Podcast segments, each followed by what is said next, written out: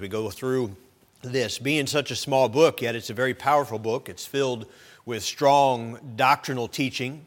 Next to the book of Romans, this is Paul's strongest doctrinal book. Its teachings are uh, straight down the line and, and very straightforward for those that were listening, for the audience that he was trying to instruct. It's been called the Magna Carta of the early church. And uh, I would encourage you as we're going through this to at least take some notes or mark some things in the margin of your Bible. Try and get some things that you can take away from this that you'll keep beyond the six or 10 or 12 weeks that we're going through this. Uh, you know, just take some notes and, and keep things uh, readily at hand. Thomas Nelson said that in the whole of the Bible, there is no more passionate, comprehensive, or concise statement of the truth of the gospel than the book of Galatians. This book of Galatians, a compassionate, concise, uh, pa- pa- uh, comprehensive statement regarding the gospel of Jesus Christ. And uh, you'll see that as we're going through this. J. Vernon McGee said, In a sense, I believe that this epistle has been the backbone of every uh, great spiritual movement and revival that has taken place in the past 1900 years. I would like to see and to hear the Epistle of Galatians declared to America. I believe it would revolutionize lives. And uh, so, this book, and that's what we're going to do. We're going to take the next few weeks and declare this book, walk through it verse by verse, and glean what the Lord has for the people of Galatia, but not just them, for us. And uh, so, as it's going to be a little bit of a study, as we're going to be digging into it, I will be giving you, especially tonight, uh, by way of introduction, we're going to get a lot of information, hopefully, not too much information overload and just bog you down. I don't want to get that. But first of all, we want to look at the area of Galatia where this uh, book was written to, where it was sent. Uh, this was a, a province, a Roman province, that was kind of a, a region.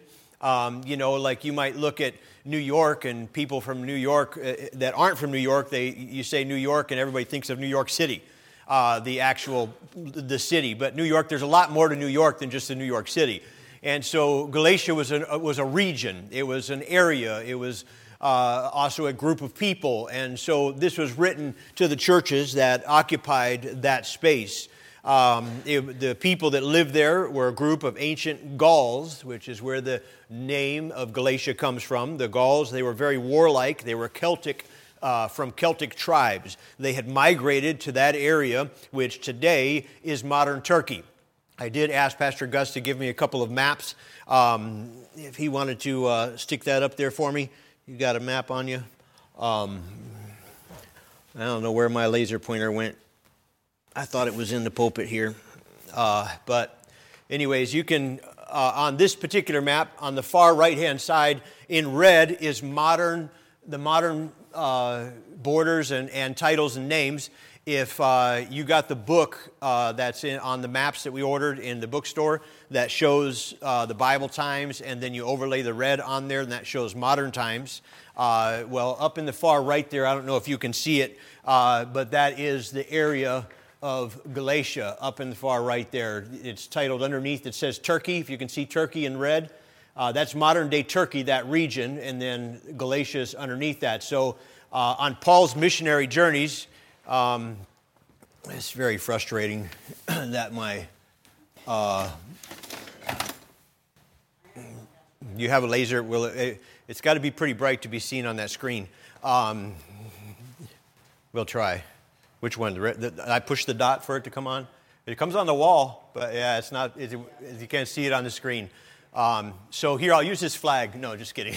um, but uh, Paul's missionary journeys. You know, he took three missionary journeys, which covered this this region, and uh, you know, he he traveled up through Galatia, up on the far side there, and then came back along the coast. Uh, right in here, you see Ephesus and uh, and Smyrna, uh, this Petra, Colossae, uh, Thyatira, Perga. You should be recognizing those names if you've read the Bible through much. Those names should be coming. So those were cities that he hit on his journeys. Well, then he was over here, and it's believed in uh, Corinth, uh, that which is down here in the bottom, right above my hand. Here is Corinth. Yeah, there you go. Uh, so it's believed he was in Corinth and writing back to Galatia and sent the letter back to that region of those, those people there. Um, so that just gives you a little bit of visual of, of what it is and what happened. Uh, you know, there is some debate about timing and all this, but Galatia, Galatia means country of the Gauls. Uh, the Gauls were charged to uh, be given to change their, their temperament. As they were Celtic people, uh, if you know anything about the Celtic people and their, their history, uh, you know, they were very impulsive. They were very quick to argue and to fight. Uh, they were vehement in their feelings, in, in like what they felt, they felt strongly, whatever it might have been. This is their nature. They were very quarrelsome. Caesar said of the Galatian people, the infirmity of the Gauls is that they are fickle in their resolve, they're fond of change, and not to be trusted. So that's what, that's what Caesar said of that group of people that occupied that region. And as we get into the book of Galatians, some of the things that uh, Paul deals with, it'll make sense why he's dealing with that when you're talking about a group of people that are given to quarrel, a group of people that are given to change, a group of people that are fickle in their commitments. And uh, so Paul deals with some things that address addresses that. Now he dealt with the Gauls and uh, that nature because in the book of Acts, verses 14 11, we see that this group of people were calling him God. And then the next day, or later that evening, actually, they were talking about stoning him. So they changed their mind pretty quick. Uh, they adjusted their thoughts and how they felt with regards to him pretty quick. Uh, J. Vernon McGee says they were not a whole lot unlike Americans. We are truly fickle in our resolve, uh, and we are very fond of change, always wanting something new, and then you'll see a man runs for office, we vote him in, and then a couple of years later, we're like, let's get rid of that guy. And uh, we, we change. He says the, the Gauls were, Americans were not a whole lot different than the Gauls in some of these natures uh, of being a little bit fickle and given to change and, and wanting to have something new and not too uh, much resolve in our commitment for different things. But the, the Gaul people migrated there 250 years before Christ was born uh, somewhere around uh, 278 BC. And uh, they ruled themselves, had their own kind of rule, private, uh, their own, you know, they had their own, whether they were subject to a king somewhere, and they, but they had their own rule and leadership in that area. And so they were kind of isolated from other things around until they were absorbed by uh, Rome and became a Roman province in 189 BC. So, this area that had gone through lots of change, I was highly influenced by Greek culture, which again affects what's being dealt with in the book. We're talking about a group of people that love intellectualism, they enjoy higher learning. They enjoy learning new things and, and diving into something, and maybe a little bit too quick to dive into something new uh, without testing it to see if it be of God. And uh, we'll see how that's addressed. The capital of Galatia is what is today the capital of Turkey, uh, Ankara, which it's up there on the far right hand side. It is in red. Uh, that is the capital of Turkey today, and that was the capital of Galatia. The churches of Galatia um, were a number of cities that Paul had reached himself, or maybe that he had, had visited, because on all three of his missionary journeys, he went through that region in different places and uh, so impacted and touched many, many lives during that time. And he's writing back to them uh, to communicate truth to them about what he had heard and, and trying to help them be settled in their beliefs with regards specifically to salvation. Now, we want to see, secondly, here not only the area that uh, this is written to, but the address. What was it that he was addressing? What issue was he getting to? What was he dealing with? We see this book has six chapters, 149 verses, 3,098 words. Uh, and not a whole lot in the grand scheme of things with regards to the, the scope of Scripture as a whole, but definitely some powerful truths. You want to make a note of this. The key verse for the book of Galatians is Galatians 2:16. He says in Galatians 2:16, he says, "Knowing that a man is not justified by the works of the law, but by the faith of Jesus Christ. Even we have believed in Jesus Christ that we might be justified by the faith of Christ and not by the works of the law, For by the works of the law shall no flesh be justified. That sums up the message and the conflict that was taking place in this region and with these believers. The, uh, which we'll, we'll dig into and get into a little bit more as we move on here, but that's why that's the key verse because it addresses the main issue that was being dealt with. The key word in the book of Galatians is liberty. Liberty. Uh, it appears, liberty appears more times in the book of Galatians than anywhere else in the New Testament. Uh, and uh, we know that Christ is our liberator. Galatians chapter 1 and verse number 4. He says there, who gave himself for our sins that he might deliver us from this present evil world according to the will of God and our Father.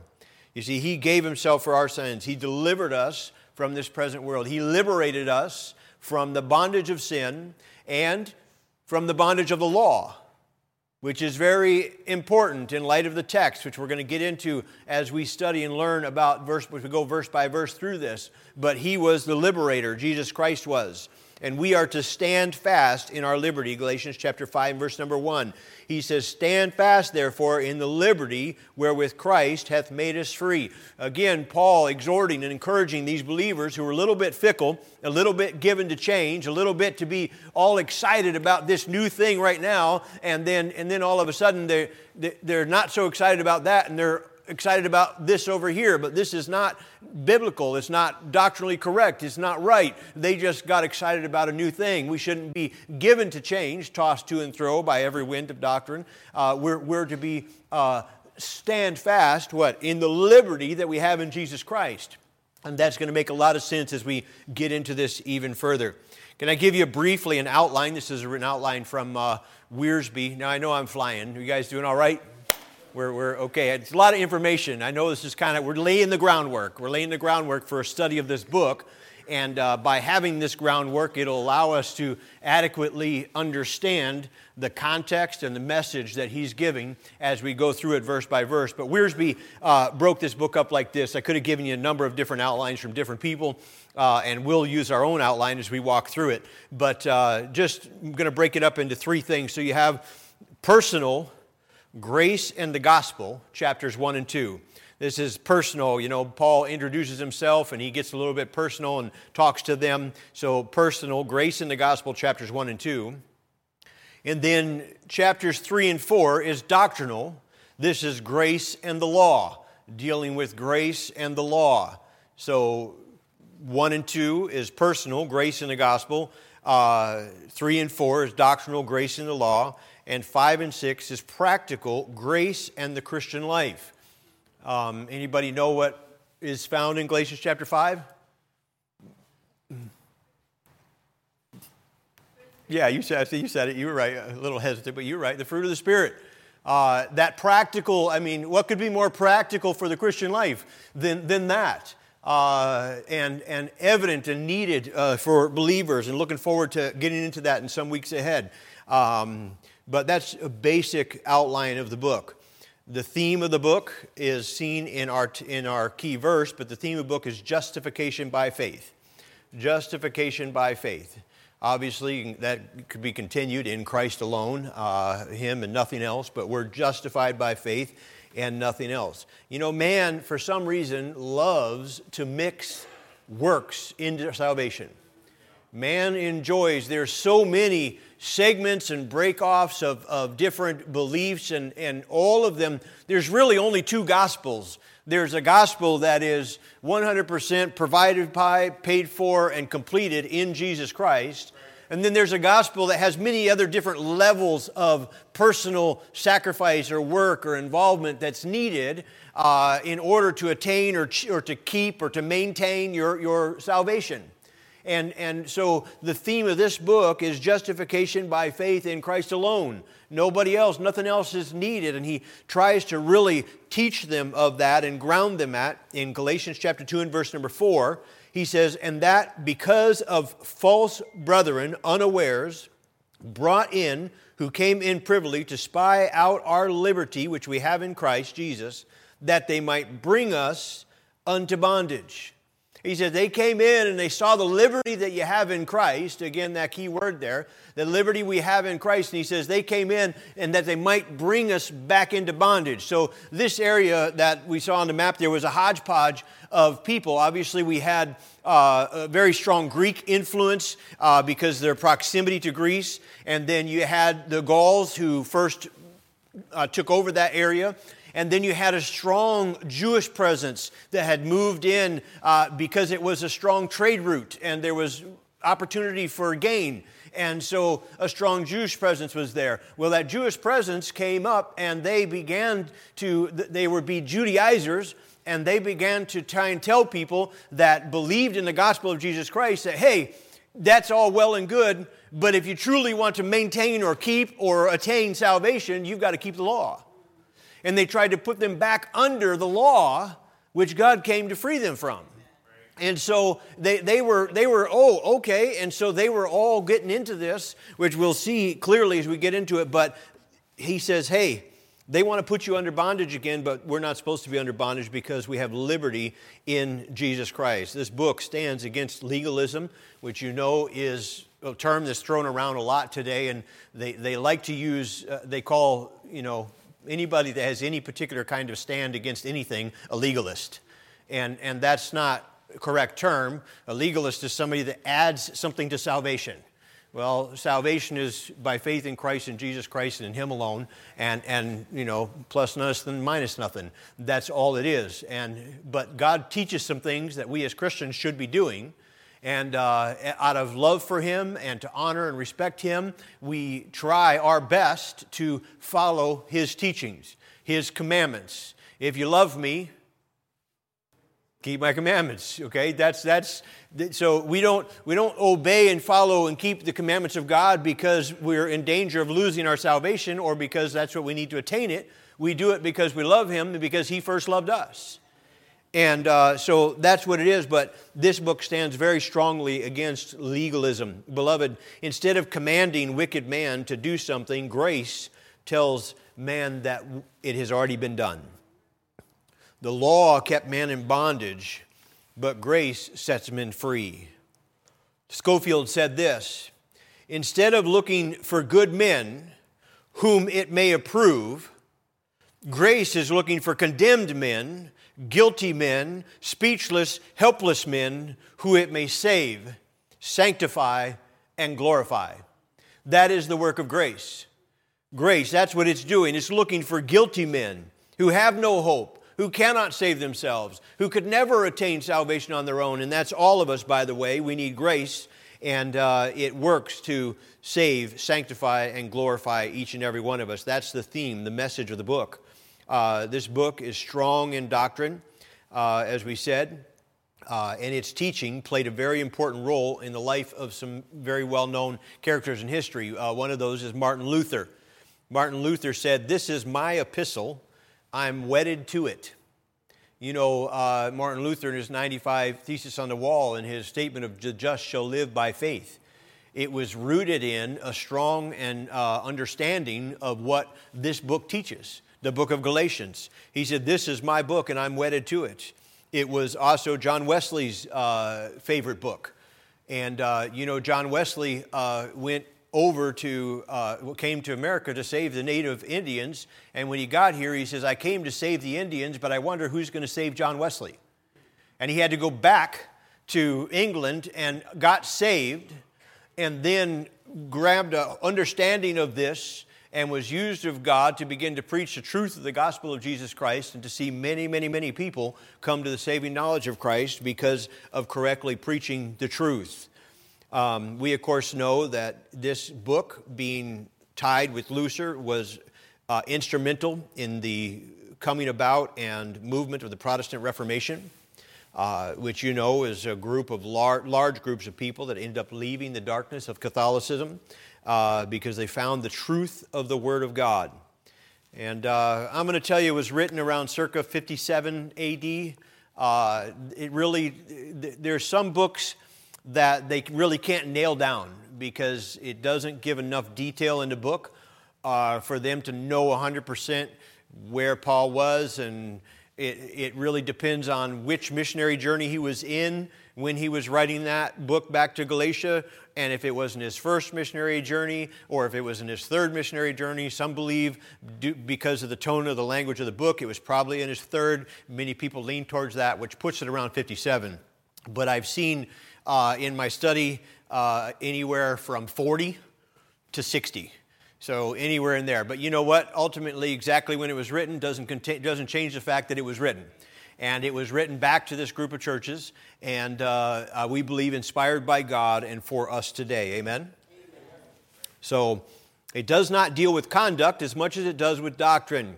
Next to the book of Romans, this is the most doctrinal book of Paul's writings. As I said in the introduction, Dr. Uh, Willmington said, this parallels the, I'm sorry, the parallels between Galatians and Romans is striking. Galatians is a rough sketch of which Romans is the finished picture. So the, the level of doctrine that you have in the book of Romans, and Romans obviously a very strong doctrinal book, well, Galatians gives you kind of a picture uh, of that, a, a, sketch of that, and he says Romans is the completion of that. J. Vernon McGee said this It does not correct conduct, as the Corinthian letters do, but it is corrective. The foundations were being attacked. This epistle contains no word of commendation, no praise, no thanksgiving. There was no request for prayer. No one with him is mentioned by name. The heart of Paul the apostle is laid bare here. There is a deep emotion and a strong feeling this is his fighting epistle. He has his war paint on. He has no tolerance for legalism. Someone said Romans comes from the head of Paul and Galatians came from the heart of Paul.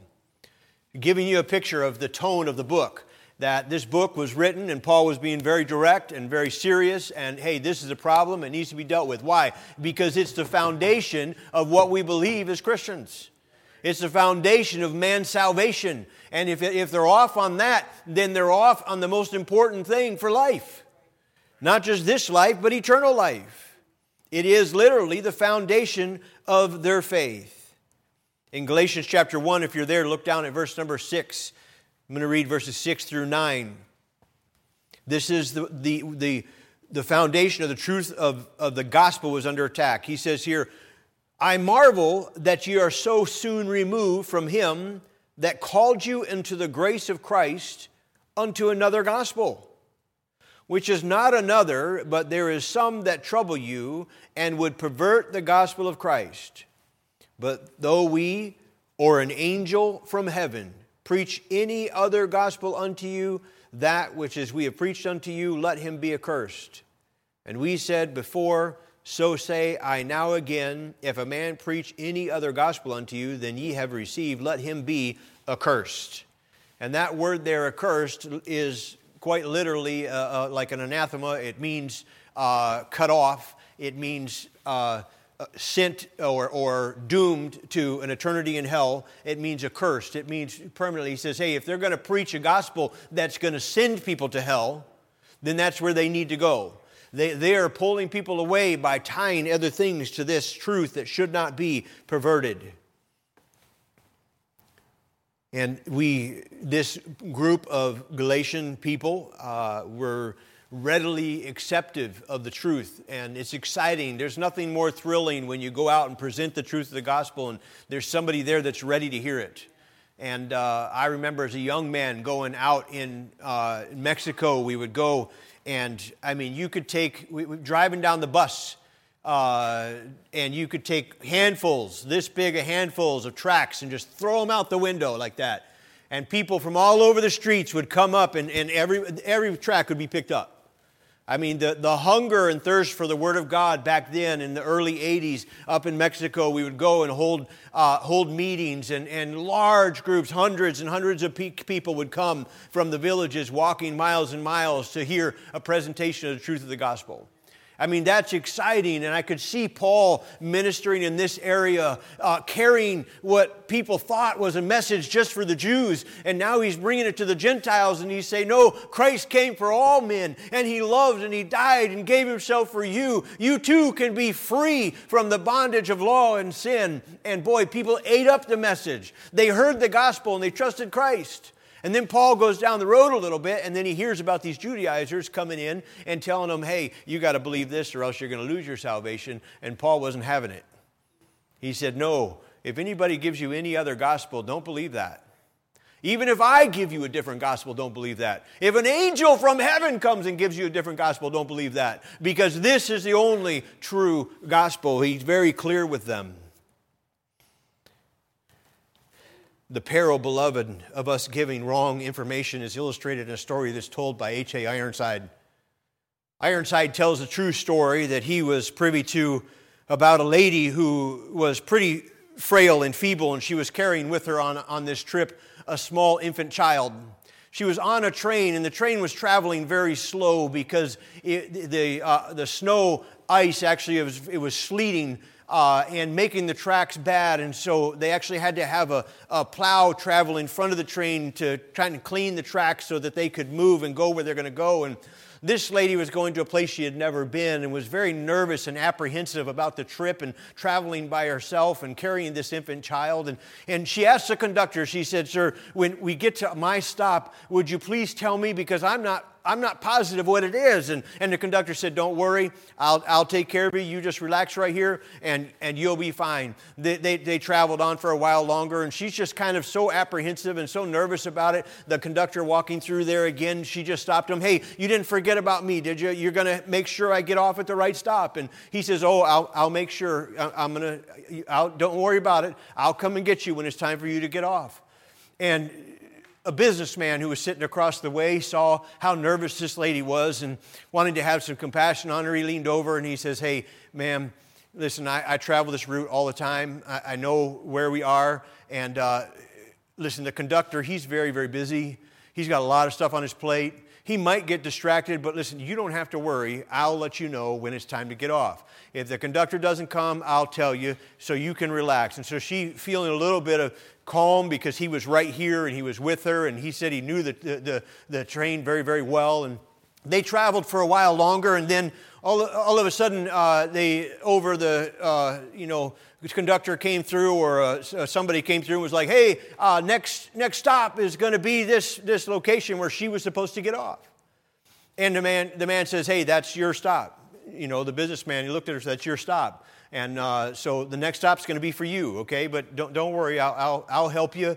And uh, I'm sure the conductor, he, he may very well forget. He's got a lot on his mind, and, uh, but don't worry about it. I'll help you get off. So they traveled on for a little while longer, and the train came to a stop. And this man looked over at her and he says, Hey, you see, the conductor's nowhere around. I, I told you he might forget, but don't worry, I'll help you out. And uh, he got her luggage and, and went down and opened the train door and set their luggage out and then uh, held the baby and, and helped her get down out of the train and then gave the baby to her and got back up in the train and closed the door. A couple minutes later, the train started moving again. Went down the, tra- went down the track a little while longer. Don't know the time frame, but uh, ultimately they pulled into a station.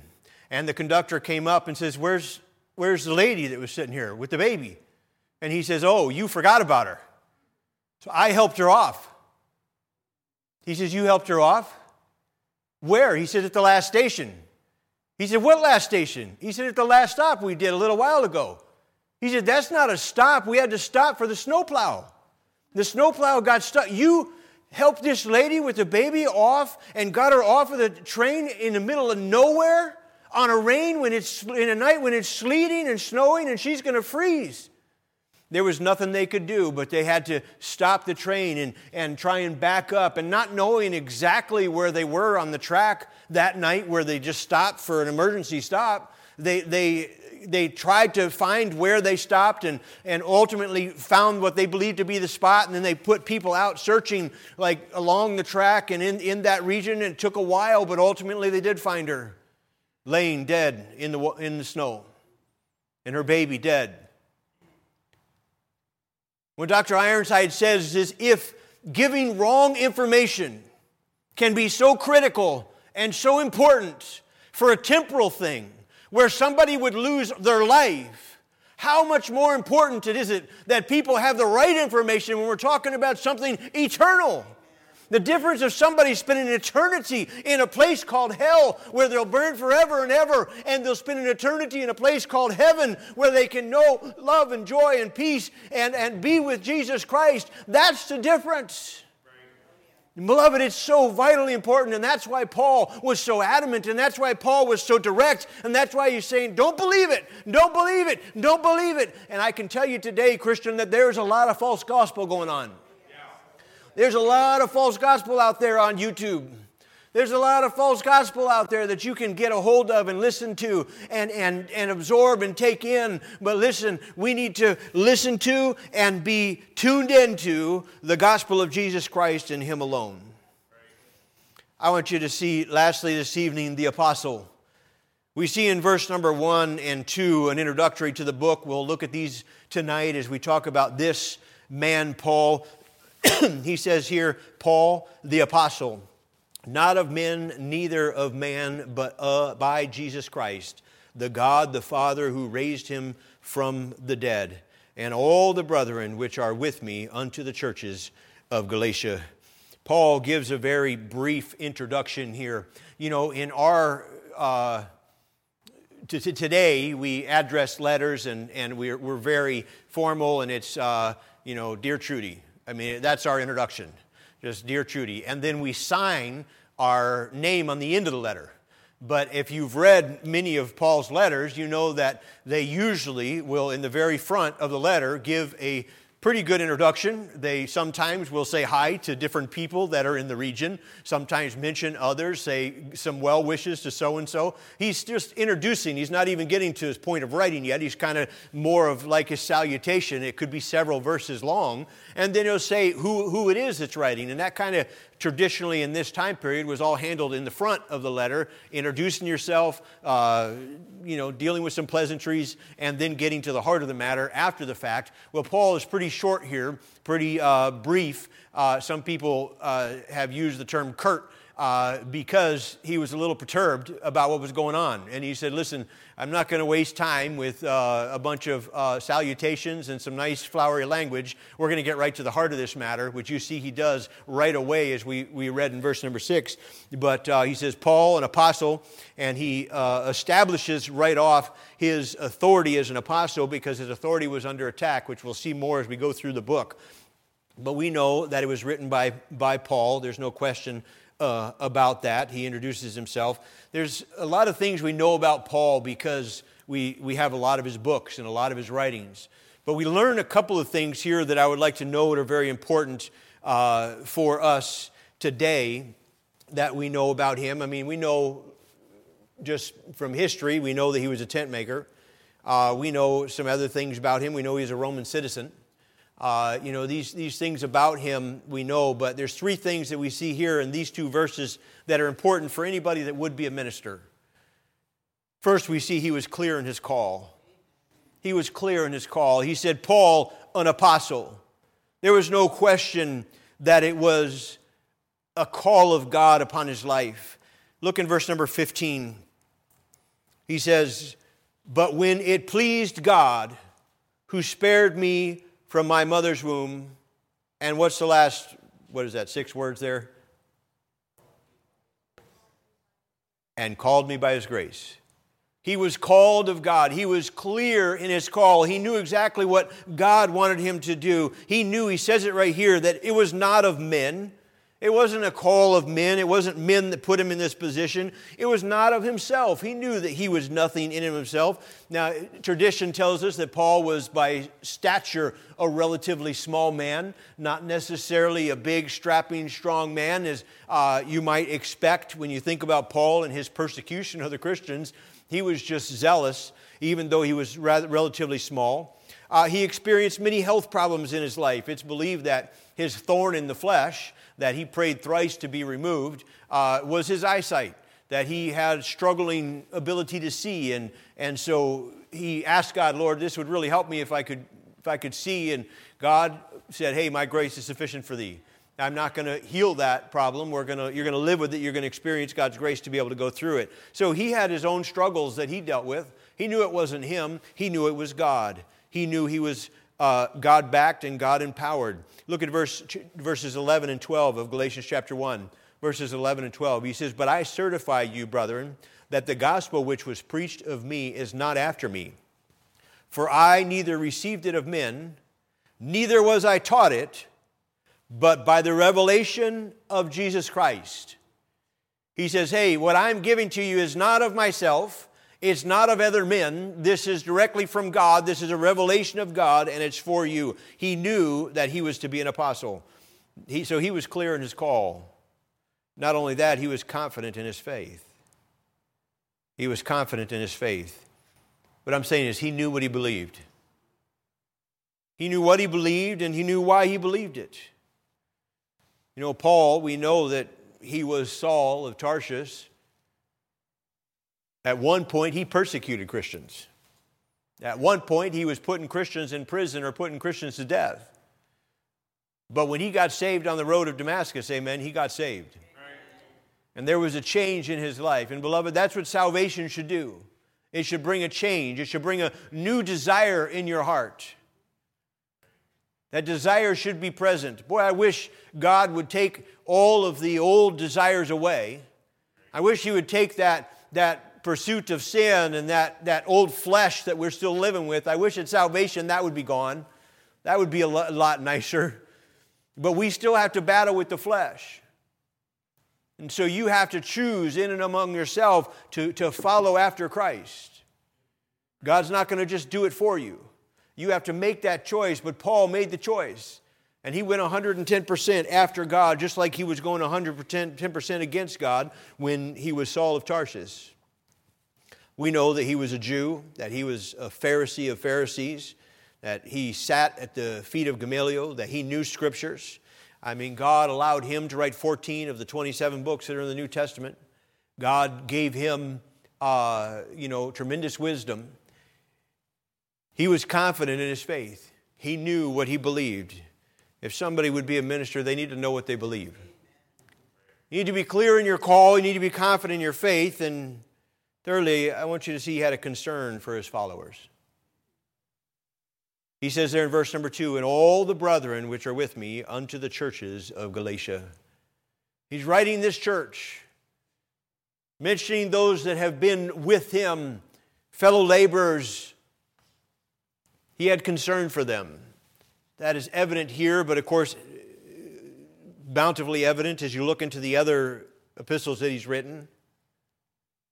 And could I tell you tonight, beloved, that anyone who wishes to serve others who would be a minister must have these three things. We need men today that are God called.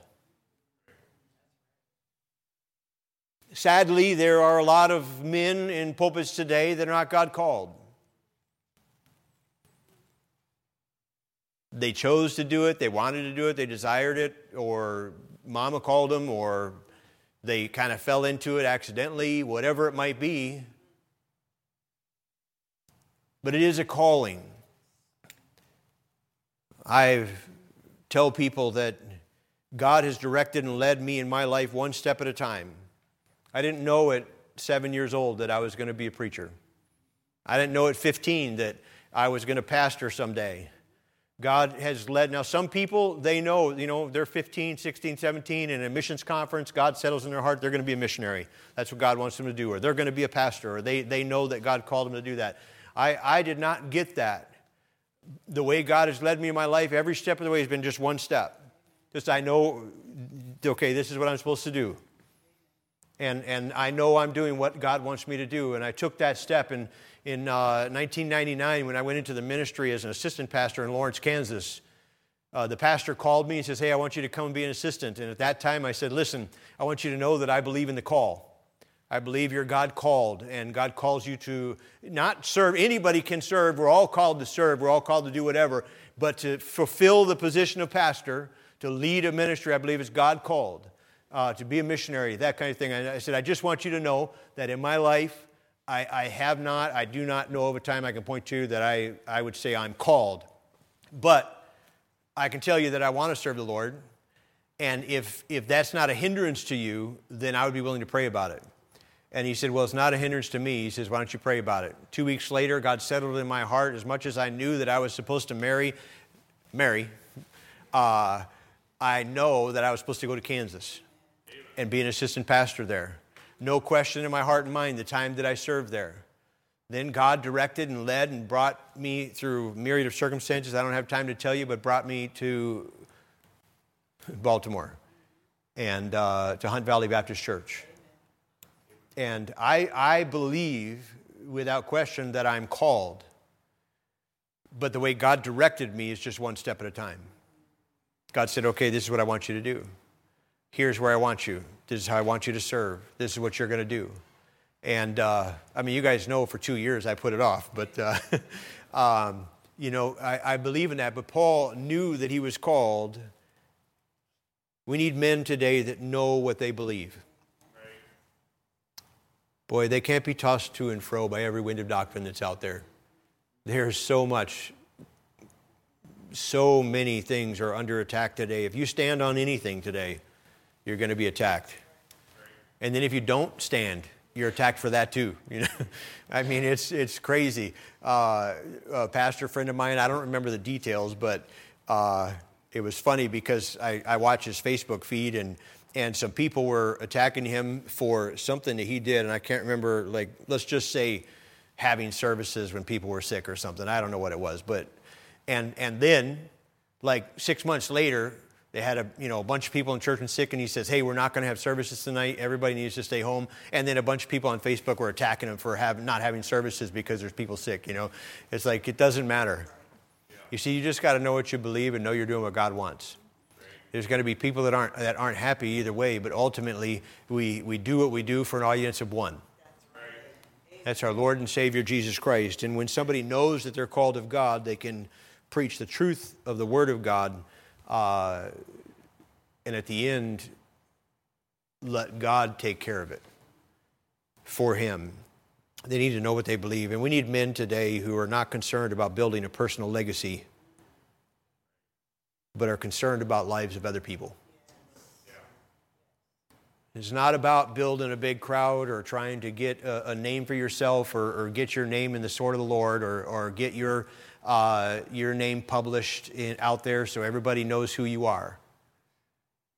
It's about serving God. And I pray, and, and we all ought to pray the prayer of Jabez, where we say, Lord, enlarge my coast. Allow me to do more for you. If it's inside of your scope and will for me, God, I will do it. And I've, I've told the Lord if He'll give me an opportunity to preach, then I, provided it's, it's a right place, I won't turn it down. Now, there was a big, in, in India, there was a big neo evangelical church. They ran about three and a half thousand. And uh, while I was in India, they wanted me to come and preach. And I said, I can't do it uh, because they didn't believe like we believe. And I, would, I could not put my stamp of approval on that. Uh, so you got to, uh, you know, draw the line and do what's right. But uh, it's not about just getting a name for yourself. We need pastors that care about people, leaders that love the Lord's people and are looking to try and help help them. And we see that evident in Paul's life here. Pastors who realize truly how dangerous it is to impart the wrong information. The wrong information when dealing with eternal things. This is what's vitally important. This has been an introduction this evening to the book of Galatians, give you a little bit, little bit of background and introduction to Paul, who is the author. And we're going to walk through this verse by verse in the coming weeks and see what lessons the Lord has for us